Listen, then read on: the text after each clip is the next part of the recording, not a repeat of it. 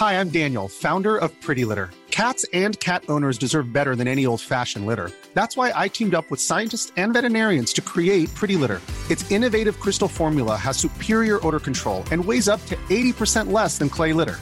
Pretty Litter even monitors health by changing colors to help detect early signs of potential illness. It's the world's smartest kitty litter. Go to prettylitter.com and use code ACAST for 20% off your first order and a free cat toy. Terms and conditions apply. See site for details. Une femme au front, mémoire d'une reporter de guerre. Un livre de Martine Laroche-Joubert. Alors Martine, je voulais vous demander, est-ce que la guerre est la plus passionnante des aventures? Ouais.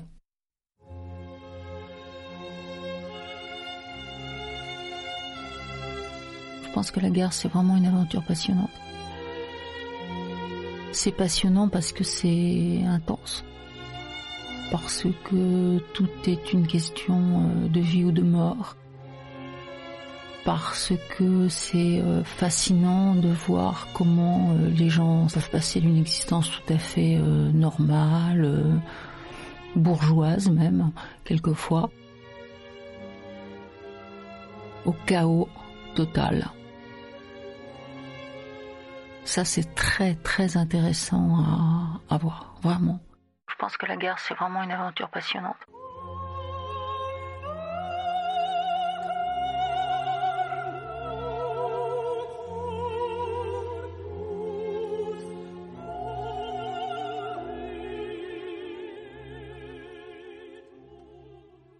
Quand je suis pas sur un terrain de guerre comme maintenant, j'ai un manque léger c'est pas un manque euh, fort, c'est un manque avec lequel je peux parfaitement vivre, mais il y a un manque.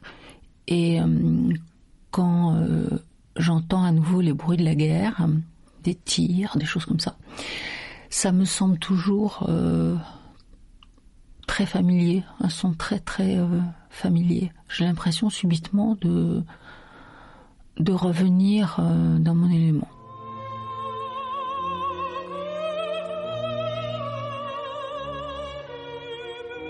Que c'est normal Je pense que pour un journaliste, oui, au fond, c'est normal. Il faut que quelqu'un y soit. Je me suis pas tellement posé de questions d'ailleurs sur tout ça. Euh, pourquoi j'y vais euh, Pourquoi je continue Pourquoi euh, Je me suis pas posé de questions. je pense que quand il y a une guerre, il faut y aller, quoi. Il faut que ça soit couvert. Vous ne posez pas de questions Pas tellement je me dissous là-dedans, dans les guerres. Moi, Martine Joubert, je n'existe plus. C'est dissous, voilà. Et je n'ai qu'un seul euh, objectif, bien regarder, essayer de comprendre, juste ça, quoi. Mais autrement, moi, mes états d'âme, ce que je pense, ce que je pense pas, ce que je ressens, ce que je ressens pas, pour moi, c'est pas important. Je peux euh, quelquefois, bon, avoir les larmes aux yeux si je vois des mères qui ont perdu euh, leurs enfants. Euh, je peux avoir les, j'ai même pas les larmes aux yeux, j'ai les larmes qui montent aux yeux, mais je les retiens. Parce que si si je commence à avoir les larmes qui me montent aux yeux, bah, je pourrais plus faire mon travail, c'est pas possible. Voilà je retiens tout ça. Je n'ai pas d'importance là-dedans. Mon unique importance, c'est euh, de pouvoir euh, témoigner, rendre compte le mieux possible, c'est tout.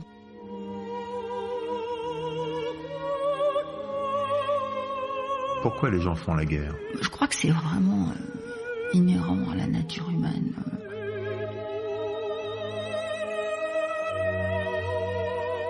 Les hommes ont toujours fait la guerre. Mais toujours, toujours, toujours. Je crois que c'est vraiment... Si vous observez les cours de récréation chez les tout petits, euh, déjà, ils font la guerre. Hein. Mais ils se tuent pas. Non, enfin, bon, euh, ça fait partie de l'homme, quoi, c'est tout. Euh, ça fait partie.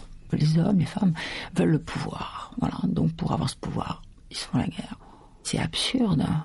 mais la guerre permet à certaines personnes aussi de se dépasser, peut-être aussi.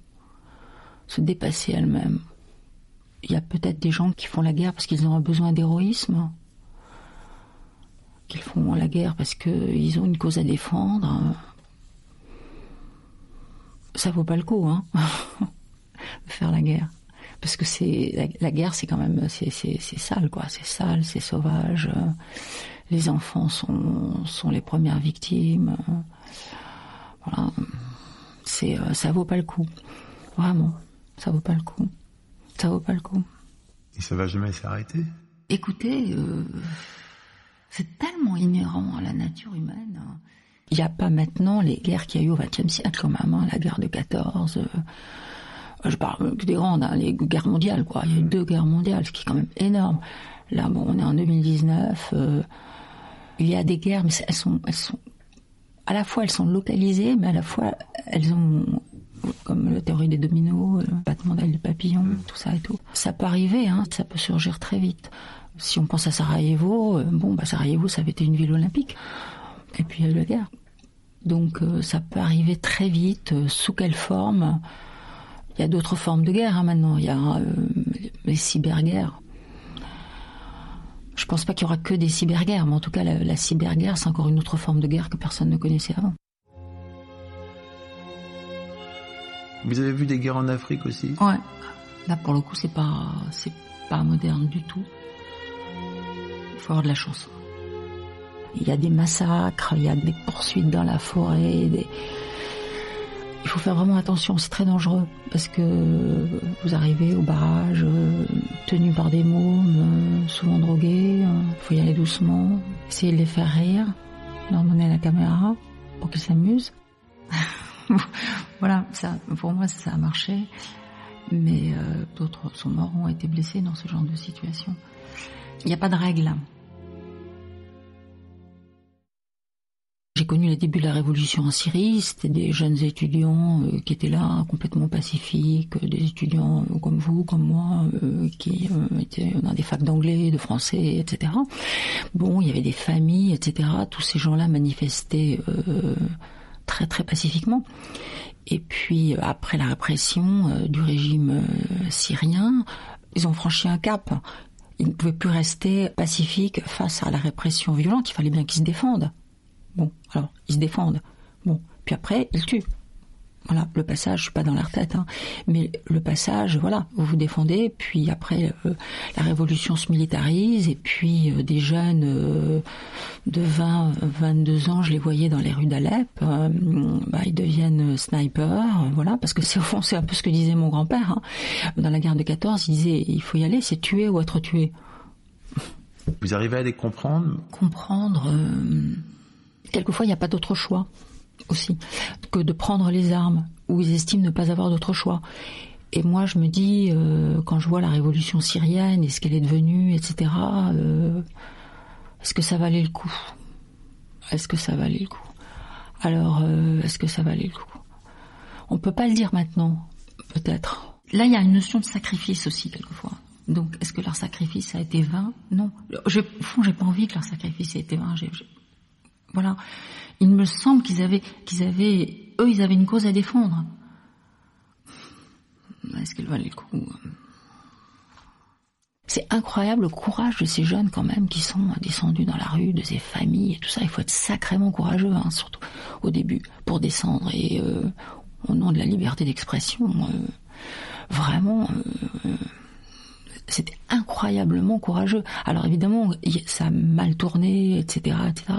Mais euh, ce courage-là, c'est un fait. Moi, j'étais vraiment admirative. J'avais vraiment peur pour eux, quoi, de ce qui allait leur arriver. C'est un courage ici qu'on n'imagine pas. Hein. Ils l'ont eu. Alors, euh, voilà, j'ai pas envie que ce soit pour rien.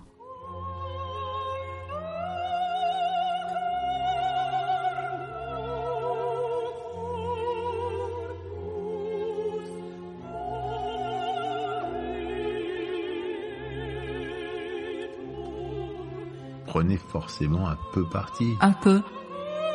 Un peu. Si je prends parti, c'est pas aveugle. C'est pas un parti pris comme ça, les yeux fermés. Pas du tout. Non, non, je reste lucide. Ça vous révolte pas plus que ça? Bien sûr que tout ça c'est révoltant. J'espère quelquefois que les images serviront à quelque chose. Que les chefs d'État, euh, etc., prendront conscience de certaines choses en voyant les reportages. Euh, euh, voilà. J'espère.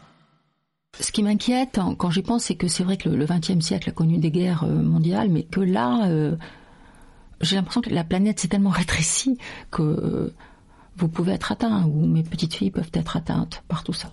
Voilà, elle aurait été au siècle précédent, mais là c'est plus, voilà, c'est aussi en apparence plus calme, mais il y a tellement de violence en dessous que je ne sais pas, je sais pas du tout comment ça peut se passer. La fin des guerres. Qu'est-ce que vous pensez de la fin des guerres? Est-ce que ça se termine vraiment? La fin des guerres. Les fins de guerre, regardez si on pense à ce qui se passe euh, en Irak. Les Américains sont entrés, ils ont occupé l'Irak. Au début, ça s'est pas trop mal passé parce qu'ils avaient débarrassé les Irakiens de Saddam. Bon, et puis après, il y a l'armée américaine, il y a les bavures, les trucs comme ça, ils savent pas comment s'y prendre. Une partie de la population est rejetée, elle veut se venger. Bon, ça continue, ça continue apparemment fin de la guerre. Mais hop, il y a Daesh qui arrive. Voilà. Et puis, euh, c'est la fin de la guerre avec euh, le califat. Bon, il n'y a plus de califat. Euh, les mecs de Daesh, beaucoup sont morts, mais il y en a qui sont éparpillés ailleurs. Bon, ça va reprendre une espèce de, de pieuvre comme ça.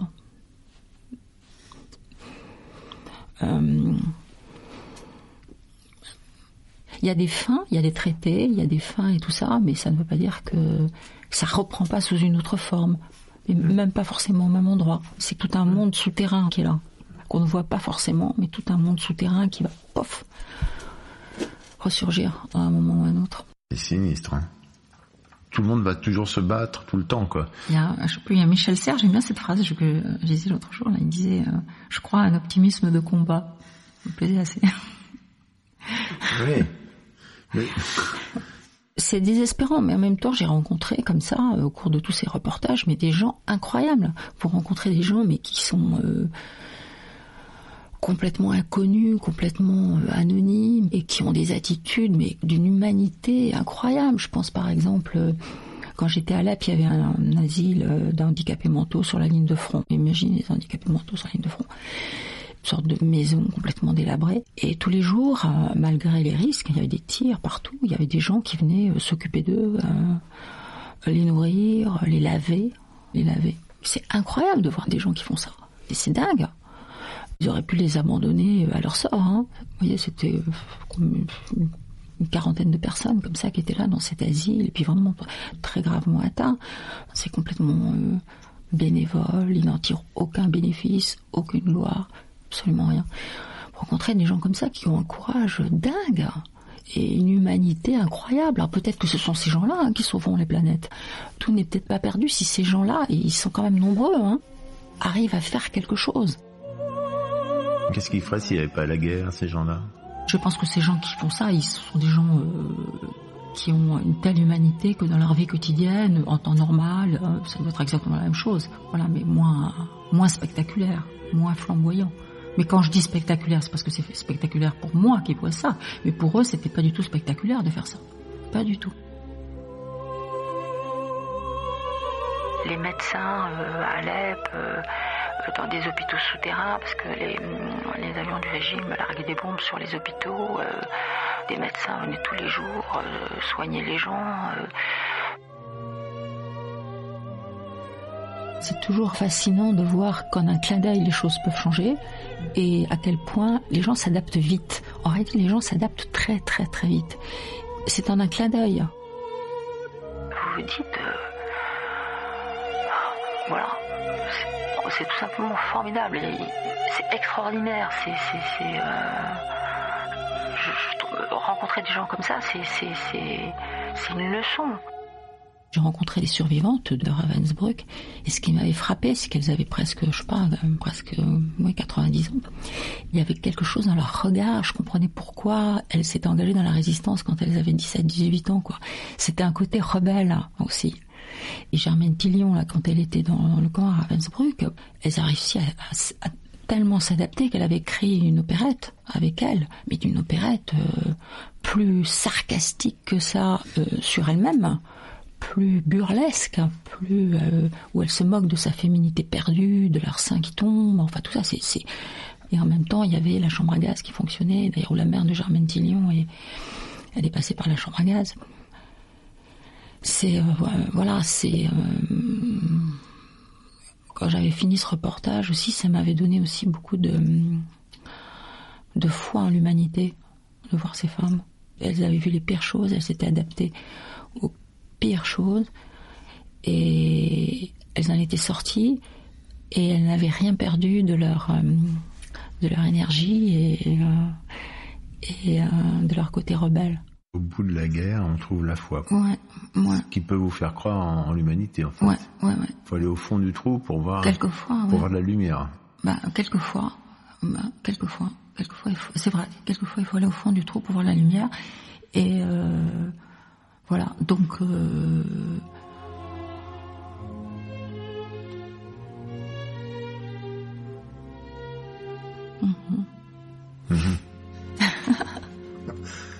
Ben, merci beaucoup, Martine. merci.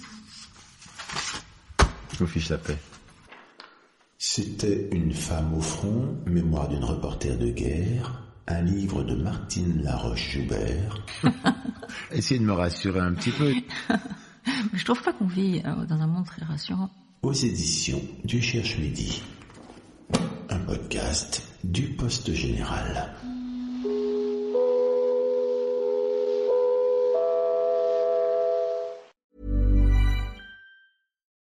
When you need mealtime inspiration, it's worth shopping Kroger, where you'll find over 30,000 mouthwatering choices that excite your inner foodie. And no matter what tasty choice you make, you'll enjoy our everyday low prices, plus extra ways to save, like digital coupons worth over $600 each week. You can also save up to $1 off per gallon at the pump with fuel points. More savings and more inspiring flavors make shopping Kroger worth it every time. Kroger, fresh for everyone. Fuel restrictions apply.